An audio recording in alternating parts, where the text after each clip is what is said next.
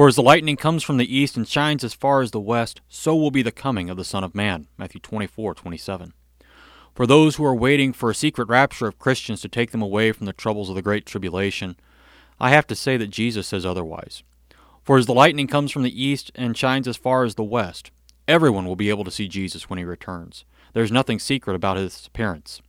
When Jesus returns, there will be no mistaking it. As lightning lights up the darkened skies of a storm, so Jesus also lights up the world through his appearing. As we go through this Epiphany season in the church year, Jesus lights up the world again and again, showing us by his ministry that we are children of a most merciful God.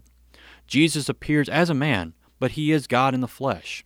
Again and again, he jolts his disciples by proving his divinity by his great miracles and teachings. But the lightning isn't the only thing that happens when Jesus returns. St. Paul tells us, For the Lord himself shall descend from heaven with a shout, with the voice of the archangel, and with the trump of God.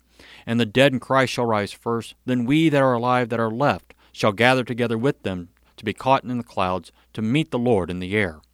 When Jesus returns, everything will change, and there will be no mistaking his appearing. Amen.